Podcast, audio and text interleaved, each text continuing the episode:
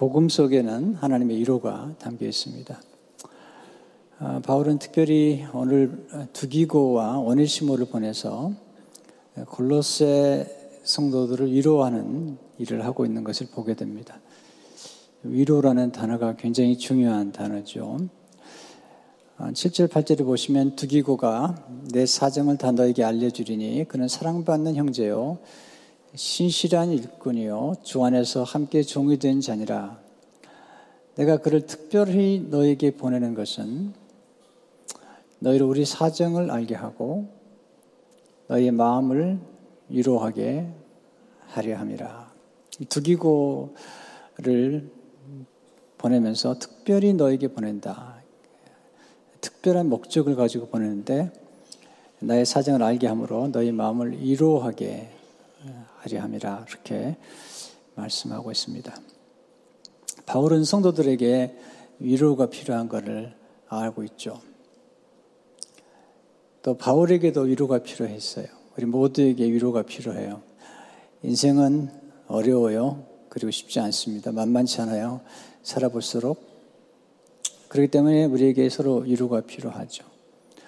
아이들에게도 위로가 많이 필요해요. 아이들이 굉장히 힘들어요. 학교 가는 것도 힘들어 하고요. 또 공부하는 것도 힘들고요. 사는 게 만만치 않거든요. 그래서 아이들에게 자꾸 위로하고 격려할 필요가 있어요. 요즘 청소년들에게도 많이 위로가 필요해요. 지금 OECD 국가 가운데 우리나라가 자살률이 1등에 1등, 심각한 문제에 있기 때문에 자꾸 위로가 필요하죠. 특별히 아픈 분들에게 많은 위로가 필요해요. 또 나이가 들어가면 많이 외로워져요. 몸도 아프고 또 힘이 들고 그래서 위로가 더 많이 필요해요. 생각지 않은 일들이 많이 벌어지기 때문에 위로가 필요해요. 그래서 우리 모두에게 위로가 필요하죠. 아, 인생이 힘들죠. 일도 힘든데 사실은 일이 힘든 것도 있지만 능력이 부족해서 힘든 거예요. 능력이 많이 부러워지면 그렇게 미리 힘들지 않을 수도 있어요. 또 인생이 어렵지만 위로를 받을 수 있다면 그 위로 때문에 이겨낼 수 있는 힘이 생기는 거거든요. 그래서 오늘은 위로가 어디로 오는 것일지 또 어떻게 우리가 위로를 받고 또 어떻게 사람들을 위로할 수 있는지 그런 메시지를 좀 드리고 싶어요. 실제로 하나님은 예수님을 우리 위로자로 보내신 것입니다. 예수님 이 땅에 오신 가장 중요한 이유는 우리를 위로하기 위해서 오신 것이죠. 위로라는 단어를 찾아보니까 따뜻한 말이나 행동으로 괴로움을 덜어주거나 슬픔을 달래주는 것이 위로예요. 괴로움을 덜어주고 슬픔을 달래주는 것. 근데 위로라는 어, 단어를 쓰는 중에 한, 한자를 좀 찾아보니까 위로할 어, 위와 일할 로가 합해진 단어가 위로인데요. 어, 위로할 위라는 한자 아래변이 마음 심자예요. 우리 마음의 위로를 하는 거고요. 또 일할 로라는 이 단어 한자를 보면은 참 놀라워요. 이 로라는 단어에 그 한문을 보시면 위에가 불화가 두 개가 있어요. 불화. 그러니까 그 아래가 힘력이 있어요. 힘력.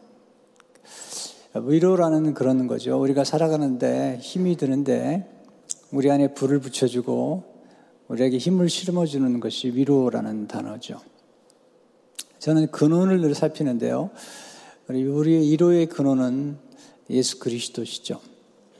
구약에서 어, 예수님의 위로하심을 보여준 성경이 이사야 40장 1절이죠. 너희 하나님이 이르시되 너희는 위로하라. 내 백성을 위로하라. 어, 하나님이 우리에게 원하시는 가장 중요한 일 중 하나는 위로하라는 거죠. 예수님은 위로자로 오셨죠. 그리고 우리에게 말씀하시죠. 비판하지 말라. 비난하지 말라. 위로하라는 거예요. 어떻게 위로하죠? 이게 복음 속에 위로가 담겨 있는데 그 위로의 복음이 이사야 40장 2절에 나오죠. 너희는 예루살렘의 마음에 닿도록 말하며 그것에게 외치라. 그 노역의 때가 끝났고 그 죄악이 사함을 받았느니라. 그의 모든 죄로 말미암아 여호와의 손에서 벌을 변화 받았느니라 할지니라 하시니라. 여기 노역의 때가 끝났다는 말은 그 죄값을 다 치르고 예, 형기를 마치고 이제 감옥을 나오게 되었다. 그런 뜻이에요. 놀라운, 놀라운 메시지죠. 놀라운 위로죠. 모든 죄가 사함 받았다. 예수님이 오시면서 사실 우리 모든 죄가 용서를 받게 되었고요. 그리고 우리가 옥에 갇힌 자처럼 살았던 우리들에게 자유함이 찾아온 것을 보게 됩니다. 바로 이 소식이 아름다운 소식이라는 거예요. 이 복음이라는 거죠. 그래서 이사야 40장 9절에 보면 아름다운 소식을 시온에 전하는 자요. 높은 산에 오르라. 아름다운 소식을 에루살렘에 전하는 자요.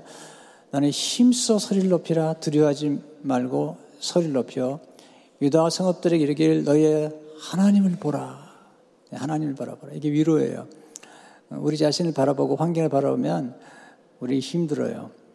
하나님을 바라보면 우리가 놀라운 힘을 얻게 되는데 아름다운 소식은 외쳐야 돼요. 여러분 좋은 것을 알고 있으면서 자기만 알고 있으면 안 되잖아요. 예, 아름다운 소식, 복된 소식을 외치라는 겁니다. 이 복음이 오면 우리에게 위로를 주는데 거기서 끝나지 않아요. 위로와 함께 반드시 하나님께서 상을 주시겠다는 거예요. 보상을 해주겠다는 거예요. 그러니까 진정한 위로는 우리의 슬픔을 달래줄 뿐 아니라 우리가 수고한 일에 대해서 하나님이 상을 주시는 거죠. 이사야 40장 10절에 보면 보라 주여 와께서 장차 강한 자로 임하실 것이요 친히 그의 팔로 다스릴 것이라 보라 상급이 그에게 있고 보응이 그의 앞에 있으며 상급을 주신다는 거죠. 보응이 어, 참 억울한 일을 당했어요. 그러면 그 억울한 일을 당한 일에 대해서 하나님이 보상을 해준다는 것입니다.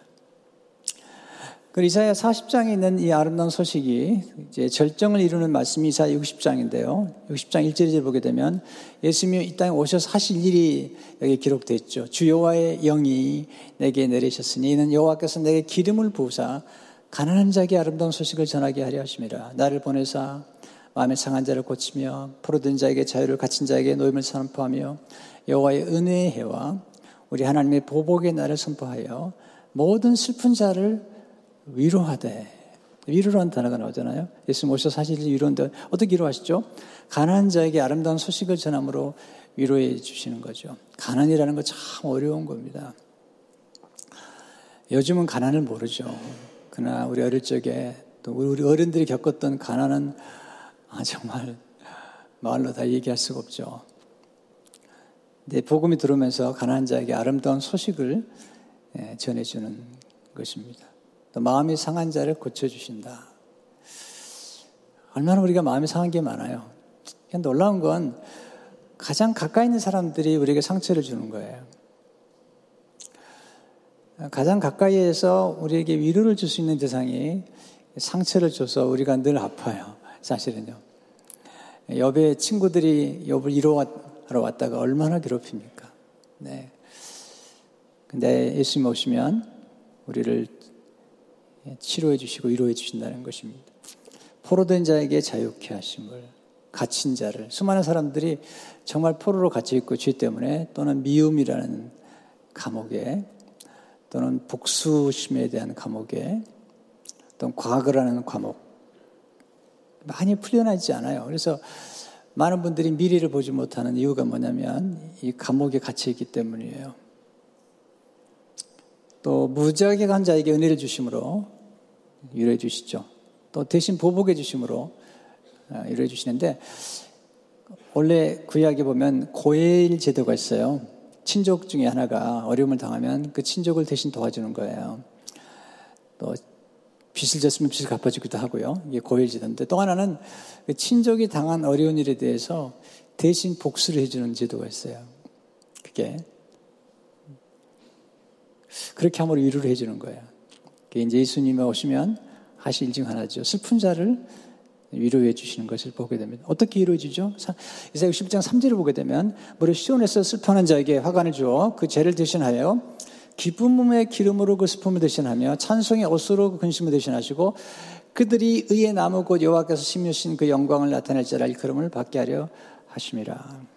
어떠하게 슬퍼하는 자에게 화관을 주신다.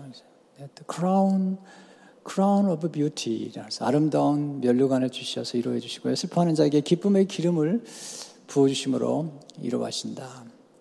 슬퍼하는 자에게 찬송의 옷을 입혀 주심으로 위로하신다. 그리고 당한 수치에 대해서 보상의 배, double portion을 주시겠다. 이사야 61장 10절을 보게 되면 너희가 수치 대신에 보상을 얻으며 능욕 대신에 몫으로 말미암아 즐거워할 것이라. 그래야 그들의 땅에서 갑절이나 얻고 영원한 기쁨이 있으리라. 이 갑절, 더블 포션은 주로 장자에게 주어지는 건데 그런 축복을 주시겠다는 것입니다.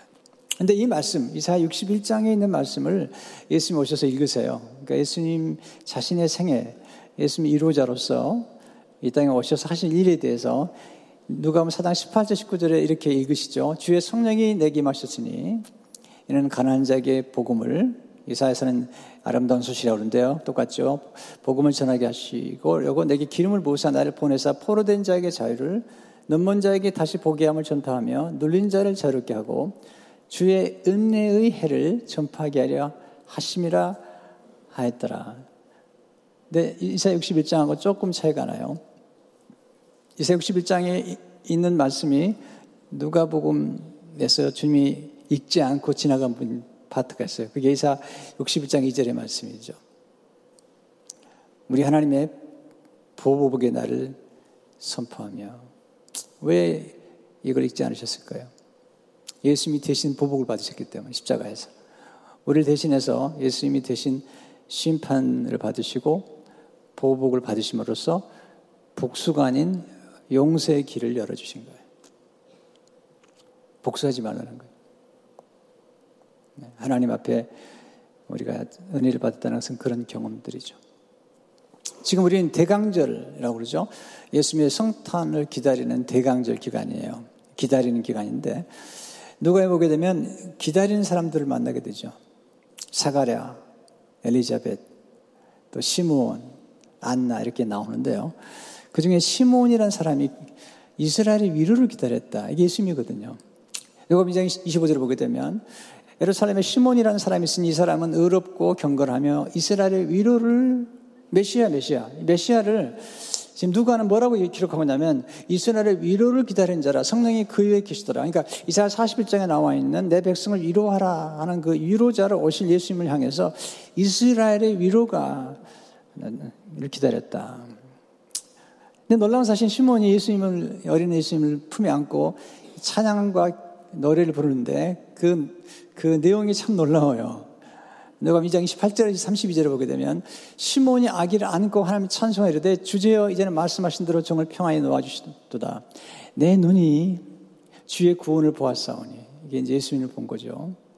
이는 만민 앞에 예비하신 것이요 이방을 비추는 빛이요 주의 백성 이스라엘의 영광이다. 여기서 주목할 말씀 뭐냐면 이스라엘의 위로로 오신 예수님이 이스라엘만을 위한 분이 아니라 만민을 위해서 이방인들을 위해서 이방인들까지 구원하는 만유의 주로 오셨다는 사실이죠.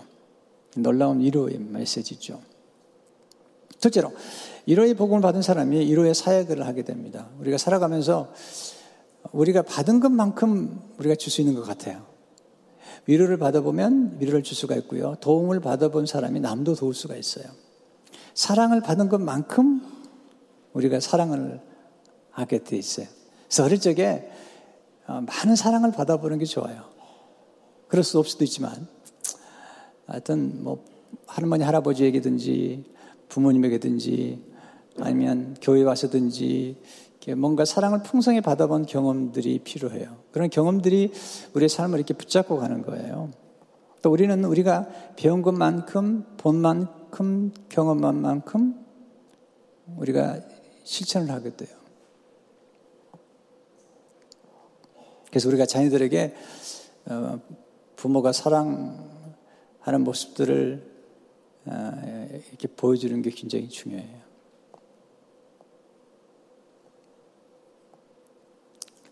오늘 본문에 보게 되면 두 인물이 나오는데 두기고와 오네시모죠. 두기고는 아시아 사람이에요. 그 이방 사람인데 예수님을 만나고 사도 바울을 통해서 예수를 만나고 그리고 하나님의 위로를 경험했어요. 원래 이방인들은 하나님의 백성에게 속하지 못했던 사람들이죠. 계칙을 받았던 사람들이에요. 그래서 유대인들은 유대인 남자들은 아침에 태어나면 내가 저 이방인으로 택하지 태어나지 않은 걸 감사합니다. 이렇게 그런 기도를 했던 사람들인데 여기 두기고는 아시아 사람, 지금으로 하면 터키 사람이에요. 사도행 20장 사절을 보게 되면 아시아까지 함께 가는 자는 베리아 사람 프로의 아들 소바도와 대사니카 사람 아리스타고와 세군도와 더베 사람 가이오와 및 디모데와 아시아 사람 두기고와 드로비모라. 근데 이 이방인이 복음을 받고 예수님을 만나게 된 거죠. 하나님의 자녀가 된 거죠. 그리고 사도 바울에게 엄청난 사랑을 받게 됐죠. 실제로 보면 두기관 내 사정을 다 너에게 알려주니 그는 사랑받는 형제요. 표현이 참 놀랍죠. Dear brother. 신실한 일꾼이다. 주 안에서 함께 종이 된 자니라. 이방인인데 이제 바울과 함께 주 안에서 동역자가 되었다. 그리고 8절에 보시면 내가 그를 특별히 너에게 보내는 것은 여기 보면 특별한 목적에 대해서 the express purpose라고 말해요. the express purpose. 특별한 목적을 위해서 보내는데 그건 너희로 하여금 우리 사정을 알게 하고 너희 마음을 위로하게 너희 마음의 마음을 격려하기 위한 것이다. 이 두기고는 바울에게 아주 신뢰를 받던 사람이에요. 그래서 나중에 에베소 교회 보낸 편지도 두기고가 보내죠. 에베소 6장 21절 22절을 보게 되면 나의 사정 곧 내가 무엇을 하는지 너에게도 알리려 하노니 사랑을 받은 형제여 주 안에서 진실한 일꾼인 두기고가 모든 일을 너에게 알게, 알게 하려.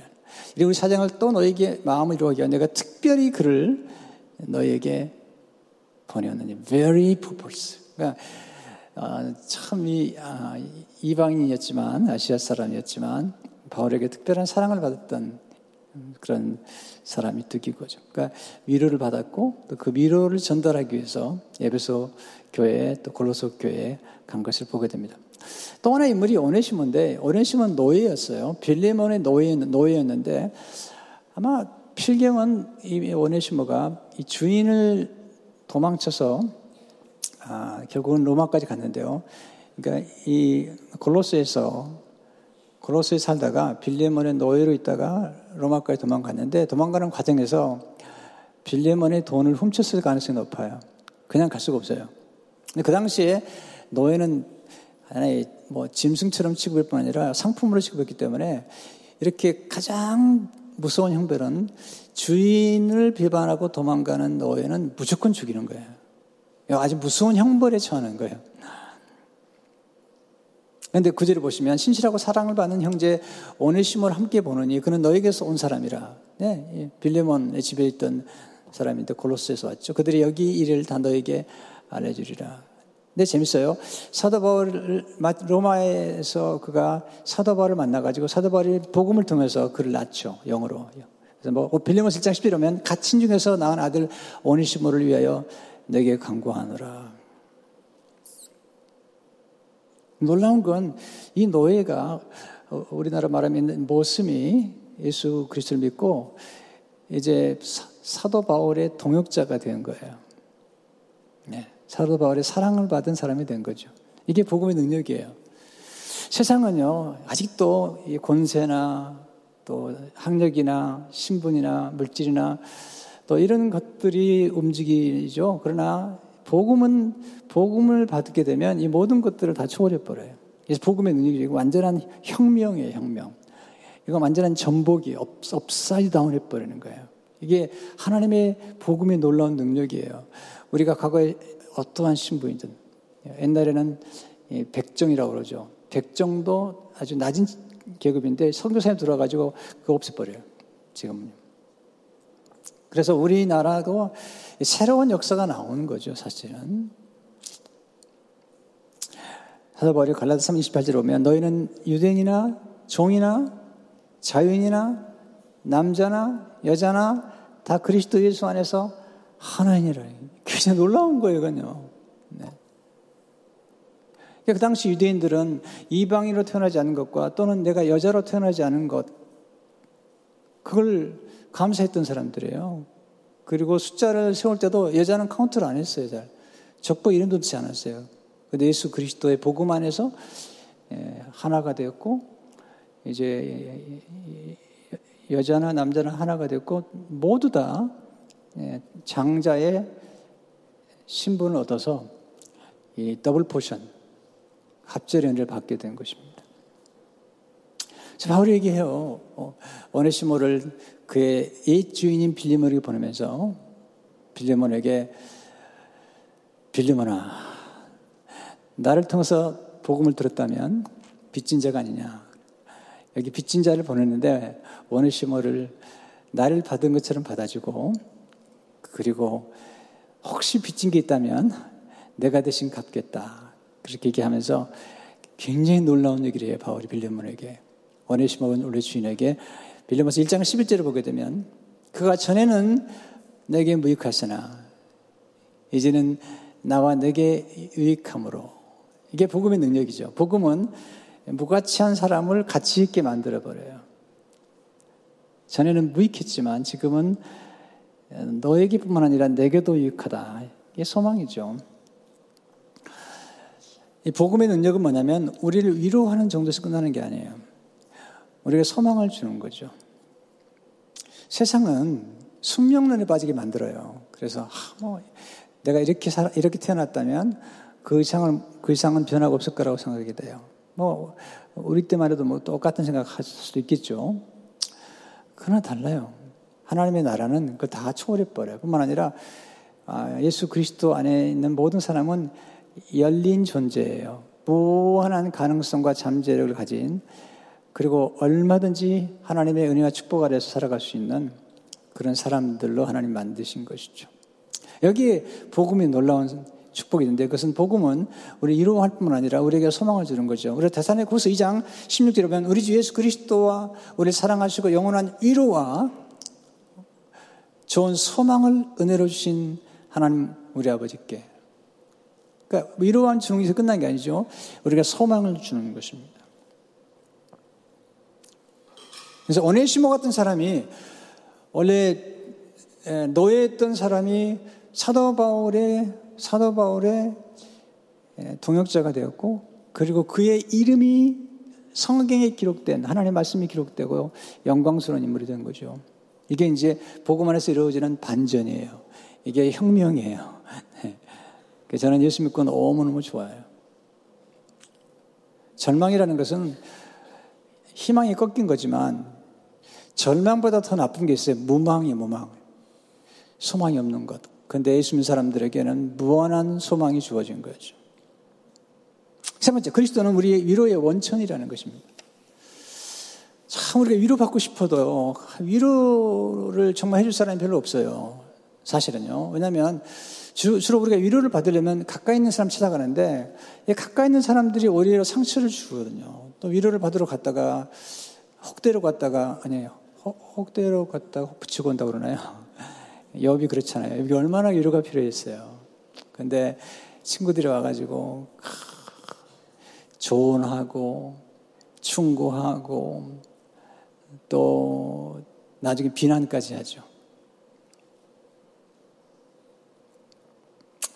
여러분, 가장 하나님을 닮은 모습은 위로자가 되는 거예요. 비판은 예수님 하지 말라 그러세요.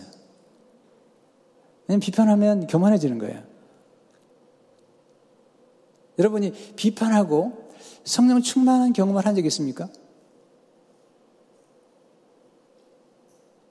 여러분, 그건 어려운 거예요. 비판하면서 성령 충만할 수는 없어요. 남을 위로하고 격려할 때는 성령 충만을 경험할 수 있을지 모르지만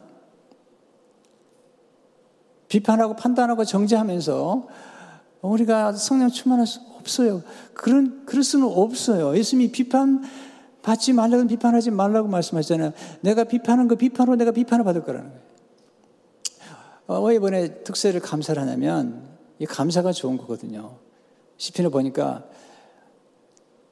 내가 저주하기를 좋아하더니 그 저주가 내게 임했다는 거예요. 우리 언어가 굉장히 중요하거든요. 그러니까 우리가 위로하는 자가 되는 게 굉장히 중요한데 이게 사랑 예술입니다. 최고의 예술이라고 생각해요. 위로자가 된다는 것은. 결국은 그래서 우리가 사람들에게 위로를 받을 수 있지만, 뒤에 가서 말씀드릴게요. 사람들이 위로를 받을 수 있지만, 우리를 정말 위로하실 분이 한 분 계신데 예수님이시죠.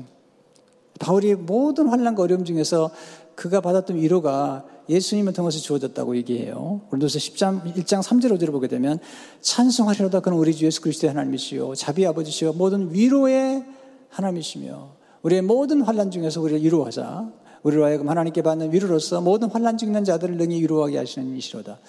그리스도의 고난이 우리에게 넘친 것 같이 우리가 받는 위로도 그리스도로 말미암아 넘치느니라. 그리스도로 말미암아 넘치는 거죠. 여러분 위로가 정말 중요해요. 제가 살아보니까 아, 위로가 굉장히 중요한 까닭은 뭐냐면 우리가 가는 길이 꼭 마라톤 하는 것 같아요. 살아온 이 고비고비가 너무 많아요.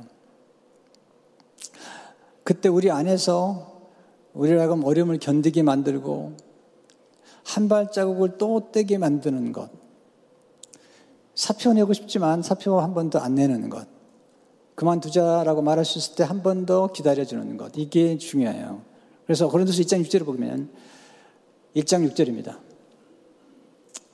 이 위로가 너희 속에 역사하여 아, 기가 막힌 말이죠. 너희 속에서 위로가 역사하는 거예요. 여기 보면 예, 우리 안에서 인내를 생산한다. 우리 안에서 하나님신 위로가 우리 안에서 인내를 만들어내는 거예요. Produces in you patience. 그리고 견디게 만드는 거죠.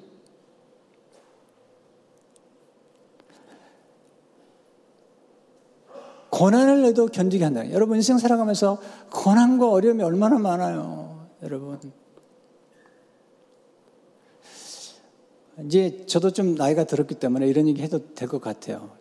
제가 인생을 좀 살아보면서 어, 젊은 때는요 똑똑하고 뭐 머리가 좋고 IQ가 높고 이런 사람들이 제일 부럽더라고요. 근데 세월을 지나 보니까 그런 사람들이 인생을 위대하게 산 게 아니에요. 살아보니까 대단하지 않아요. 네, 대가리가 단단하지 대단하지 않아요. 반짝거리는 사람들이 인생을 승리하는 게 아닙니다. 여기 견딘다고 그랬는데 이게요, 지금 연구 결과로 나오는 겁니다. 이 어렸을 때 굉장히 똑똑한 아이들을 쭉 해봤는데 그게 아니라 인생을 정말 승리자로 살아가는 사람들의 대부분은 이 그릿이라고 하는 이 끈기가 있잖아요. 저력, 견딤, 이게요. 투지. 그러니까 뒷심이 있는 거예요, 뒷심. 초심도 중요하지만 초심만 가지고 안 돼요. 초심과 함께 뒷심이 필요해요. 뭔가 하나를 시작했을 때그 이루는 건 대단한 거예요. 대단한 거예요. 정말로. 어떻게 하죠? 여러분, 인생을 살아가는 길에 그 많은 어려움들을 극복해내려면 우리 안에 불이, 불이 붙어줘야 돼요. 그게 뭐냐면 위로라는 거예요. 위로가 우리 안에 들어와서 우리 하여금 끈기를 주는 거예요. 영어로 grit을 한문으로 보면 투지라고, 투지. 투지라는 싸움, 이것은 한문을 보니까 싸움 투 변에 뜻지에 뜻지. 이 두 단어가 합해진 단어인데요. 한문으로 풀어보면 뜻한 바를 이루기 위해서 불굴의 의지로 싸우는 것을 의미해요. 이 뜻지라는 한문 속에는 위에 있는 변이 이게 선비사자예요. 제가 이부배 끝나고 나갔더니 우리 유지영 장로님이 알려주셨어요. 자기 이름이 지래지. 근데 선비지예요. 그 아래가 마음심자예요. 마음의 뜻을 품고 근데 그 선비 지자가 꼭 십자가처럼 보여요. 내 눈에는요. 안 보여요? 나만 보이는가? 마음의 뜻을 품고 불굴의 의지로 그 뜻을 이루는 것. 김주환 씨가 쓴 그릿이라는 책에 보게 되면 그릿은 자신 세운 목표를 위해 열정을 갖고 온갖 어려움을 극복하며 지속적인 노력을 기울일 수 있는 마음의 근력이다. 목표를 향해 불굴의 의지로 끊임없이 도전하는 끈기다. 제가 살아보니까요. 바짝 하는 사람들 있어요. 참 별로 놀리지도 않고 별로 감동받지 않아요. 그냥 오래 가지 않아요. 단거리 경주는 모르지만 장거리, 인생은 장거리 경주고요. 인생 전체를 보면서 멀리 봐야 되거든요. 멀리 봤을 때, 뭐, 조금 어렵다고 낙심할 거 하나도 없습니다. 끝까지 달리는 사람이 이기는 거예요. 끝까지 가는 사람이 이기는 거예요. 근데 우리가 위로, 위로가 필요한데, 왜냐하면 이게 인생길이라는 게 이 마라톤처럼 가기 때문에 이게 도움이 필요한 거죠. 어떻게 위로를 받죠? 말씀이에요, 말씀. 성경을 암송하라고 그러죠. 성령께서 우리에게 말씀을 생각나게 하셔가지고 위로하는 거죠. 10편 119편 50절을 보게 되면 같이 읽어보겠습니다. 시작. 이 말씀은 나의 고난 중에 위로라. 주의 말씀이 나를 살리셨기 때문이다. 우리가 고난 중에 말씀이 얼마나 역사하는지 모르죠. 뿐만 아니라 우리들에게도 위로자가 필요해요. 사도 바울이 그의 영의 아들 디도로부터 위로를 받아요. 그래서 7장절 보게 되면 그러나 낙심한 자들을 위로하시는 하나님이 디도감으로 우리를 위로하셨으니 영의 아들 때문에 디도에게 위로를 받아요.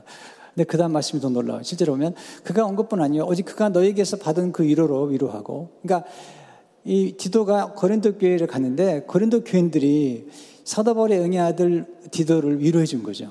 본인이 위로를 받았어요. 그 위로로 위로하고 너의 사모 함과 애통함과 나를 위해 열심히 있는 것을 우리에게 보고함으로 나를 더욱 기쁘게 하였느니라. My joy was greater than.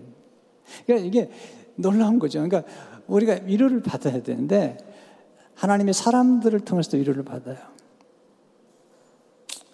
예수님께서 참 예수님이 그렇게 공들여 키운 제자들이요 예수님이 아프게 만들어요. 다 도망가요. 다 배신하고. 근데 옥합을 깨뜨린 여인이 십자가 지기 전에 찾아오잖아요. 값비싼 옥합을 깨뜨려서 예수님의 몸에 부어드리죠.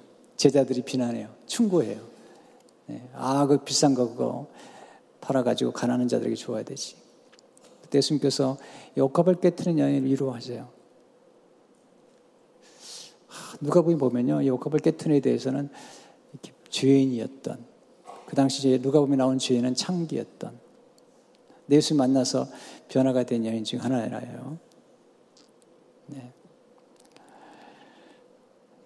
그런데 예수님을 알아본 거죠. 예수님이 외로울 때 알아보는 거죠. 이게 사랑이에요. 사랑하면 알아볼 수 있잖아요. 얼마나 힘들고 외로운지요. 제자들은 쉽게 변화하는 거예요. 쉽게 충고하는 거죠.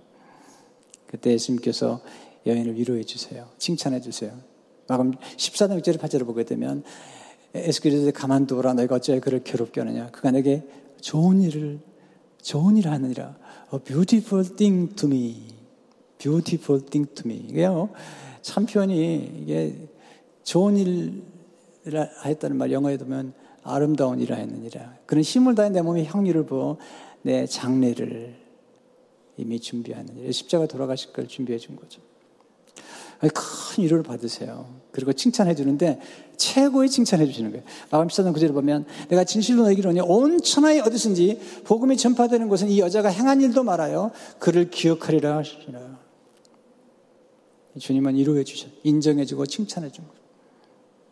여러분 지혜로운 위로자는 힘들 때 함께 해주는 사람이에요. 지혜로운 위로자는 위로가 필요할 때 충고를 삼갈 줄 아는 사람이에요. 물론 친구가 필요해요. 저도 친구가 필요하기 때문에 조언을 구하지만 지혜로운 위로자는 조언이 필요할 때와 위로가 필요할 때를 분별하지 않은 사람이에요. 지혜로운 위로자는 필요를 채워주는 사람이에요. 바울이 자기 필요를 채워줬던 사람들의 위로를 받잖아요. 말과 혀로만 사랑하지 말고 행함과 진실함. 이거 무슨 얘기냐면요. 어려운 사람들의 필요를 채워주는 것. 지혜로운 이루자는 필요할 때는 적합한 말로 이루할 줄 알아야 돼요. 말로.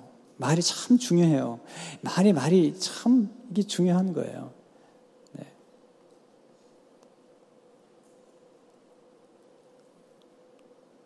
저집 하면은 이게 말, 좋은 말 하는 연구소를 하나 차릴까. 그런 생각이 들더라고요. 왜냐하면 말이 얼마나 중요한지 몰라요. 루시란 여인이 남편을 잃고 젊은 날에 과부가 됐어요. 그래서 시어머니 따라왔잖아요. 시어머니 공개하느라고 이사갈 주로 나갔는데 부하스를 만난 거죠. 부하스가 멋있는 남자예요. 정말 멋있는 남자예요. 그런 남자 만나기 힘들어요. 네, 루스를 보고 얘기해 주죠. 루스에게 효심, 시어머니를 돌봐주는 것, 그리고 하나님의 날개 아래로 찾아오는 것, 효심과 신심을 칭찬해 줘요. 르기 2장 11절 11절 보면 보아스가 대답하여 이르되 내 남편이 죽은으로 내가 시어머니에게 행한 모든 것과 내 부모와 고국을 떠나 전에 알지 못했던 백성들의 온 일이 내게 분명히 알려졌느니라 여호와께서 내가 행한 일에 보답하시기를 원하며 이 보상이죠. 이스라엘의 하나님 여호와께서 그의 날개 아래의 보호를 받으러 온 내게 온전한 상 주시기를 원하노라 한지라. 이거 대단한 칭찬이에요. 네. 그때 감동을 받은 루시 이렇게 얘기해요. 13절에 루시르드 내 주여 당신께 내 은혜 있기를 원하나이다. 나는 당신의 하녀 중에 하나도 갖지 못하오나 당신이 이 하녀를 위로하시고 마음을 기쁘게 하는 말을 하셨나이다. 이 말을 들은 보아스가 식탁에 초청을 해요. 그래서 3장 11절에 이렇게 한 번 다시 위로하는데 이게 대단한 칭찬이에요. 내가 현숙한 여자인 줄을 woman of noble character. 네, 고상한 성품을 가진 여자인 것을 성읍 백성이 다 아느니라. 여러분, 지혜로운 위로자는 성품을 칭찬함으로 위로해야 됩니다. 여러분, 여자, 여인들을 칭찬할 때는요, 일을 아무리 잘해도 이렇게 칭찬하면 됩니다. 소처럼 일 잘한다고 말이죠. 황소처럼 그렇게 표현하면 안 돼요. 성품을 칭찬해, 성품을요. 두기고에 대한 바울의 칭찬이 대단해요. 바울이 쓴 골로새서를 가지고 가면서 아, 두기고가 자기에게 대한 바울이 자기를 표현한 말을 들었을 때 얼마나 위로를 받았겠어요. 실제로 그는 사랑받는 형제요 신실한 일꾼이요. 여러분 가장 중요한 칭찬뿐만 아니라 가장 중요한 성품이 신실함이에요. 신실함. 여러분 신실함이 끈기, 저력을 갖게 하는 거예요.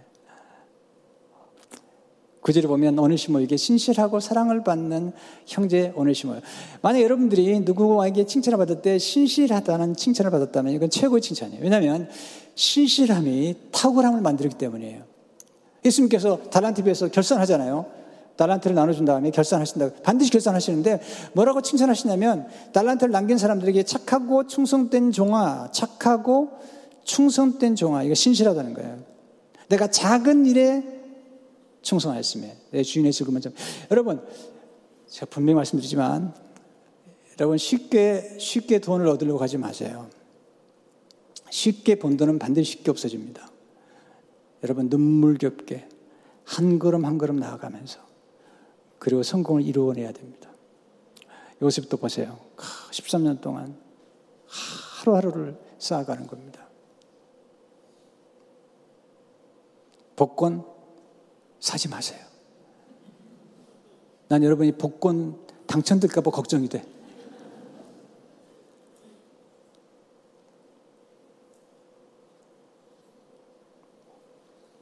여러분, 지혜로운 위로자가 필요해요. 우리 가운데. 우리에게도 위로가 필요하죠. 또한 지혜로운 위로자가 되는 게 참 좋은 것 같아요.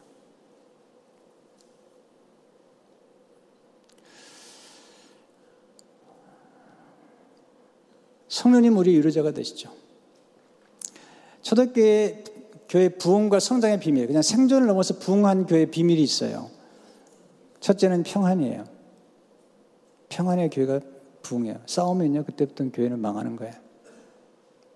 지난 10년 동안 우리 교회가 이렇게 건강하게 자란 것은 평안과 화목, 화평, 가정도 마찬가지로 화평해야 돼요. 둘째로, 하나님을 경외해서. 셋째로 성령님 이루어하심이시죠. 사도행전 9장 31절 말씀 우리 같이 한번 읽어보겠습니다. 시작. 그리하여 온 유대와 갈릴리와 사마리아 교회가 평안하여 든든히 서가고 주를 경외함과 성령의 위로로 진행하여 수가 더 많아지니라. 수가 더 많아졌어요. 여러분 숫자가 늘어나야 돼요. 예. 이게 생존하는 정도가 아니라 하나님의 은혜가 차고 넘쳐야 돼요. 차고 넘쳐야 아는 거죠. 다윗의 고백이 내 잔이 넘치나이다. overflow 하는 거죠. 교회도 마찬가지죠. 겨우 생존한 정도를 뛰어넘어가야 돼.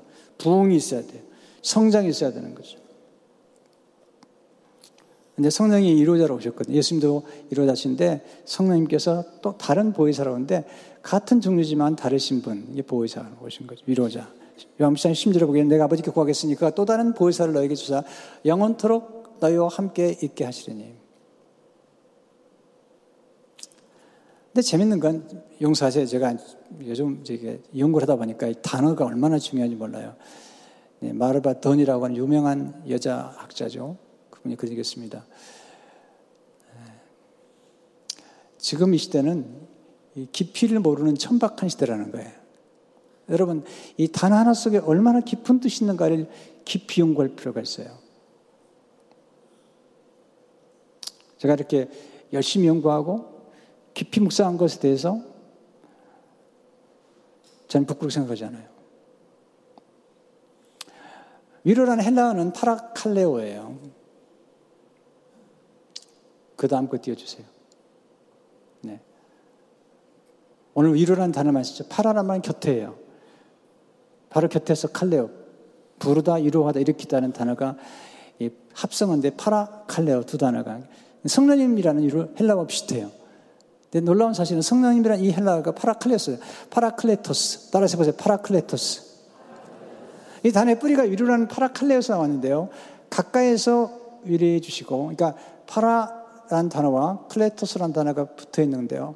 함께 되는데 파라는 곁에요. 가장 곁에서 위로해 주시고, 우리를 불러주시고, 도와주시고, 상담해 주시고, 변호해 주시고, 가까이서 중보해 주시는 분, 독귀에서 보냄을 받으신 분.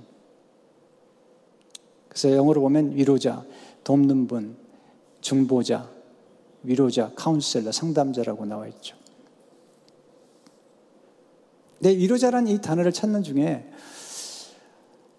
아, 이 파라클레토스 역할을 했던 로마 군대에 속해 있던 사람들이 있었어요.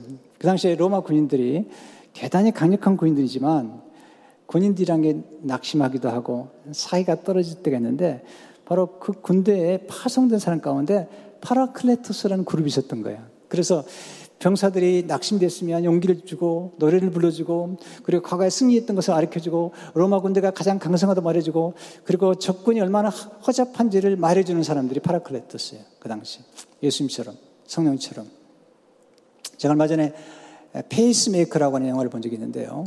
마라토너가 42.14호를 달리죠. 이렇게 달릴 때이 페이스메이커가 곁에서 30km 정도를 같이 뛰어줍니다. 계속 응원하죠. 페이스를 잡아주면서 계속 힘을 주는 거예요. 그리고 30km쯤 되면 딱 빠져나옵니다. 나머지까지 완주하는 것이죠. 성경은 우리가 이 단거리 경주가 아니라 장거리 경주로 가는 거예요. 장거리. 그래서 멀리 갈 때 옆에서 같이 용기를 심어주는 분이 필요한데 그분이 성령님이시고 예수님이시고 여러분과 제가 그런 위로자가 되기를 원하는 것입니다. 성도 여러분, 힘들 때마다 하나님 바라보셔야 돼요. 제가 이렇게 기록해 봤어요. 위로는 우리 자신을 바라보는 것이 아니라 위로자 되시는 하나님을 바라볼 때 임한다. 우리가 환경이나 우리 자신을 바라보면 낙심되죠. 한나 스미스라는 유명한 분이죠. 영성가인데요.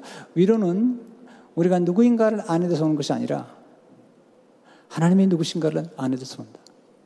우리가 누구인가? 우리는 죄인이 원래 연약한 자들이죠. 그러나 하나님 말을 사는 자녀가 됐죠. 그러나 하나님, 우리를 위로하시고 우리 곁에서 격려해 주시고 또 우리들에게 필요할 때마다 가장 좋은 격려자들을 보내주시는 가장 좋은 격려자를 보내주시고 위로자를 보내주시는 그 하나님. 아, 제가 여기까지 온 거 보면요. 하나님이 저를 위로하시고, 말씀 위로하시고, 성도, 성도 여러분들이 자꾸 응원해 주셔서 여기까지 오고 있어요. 네.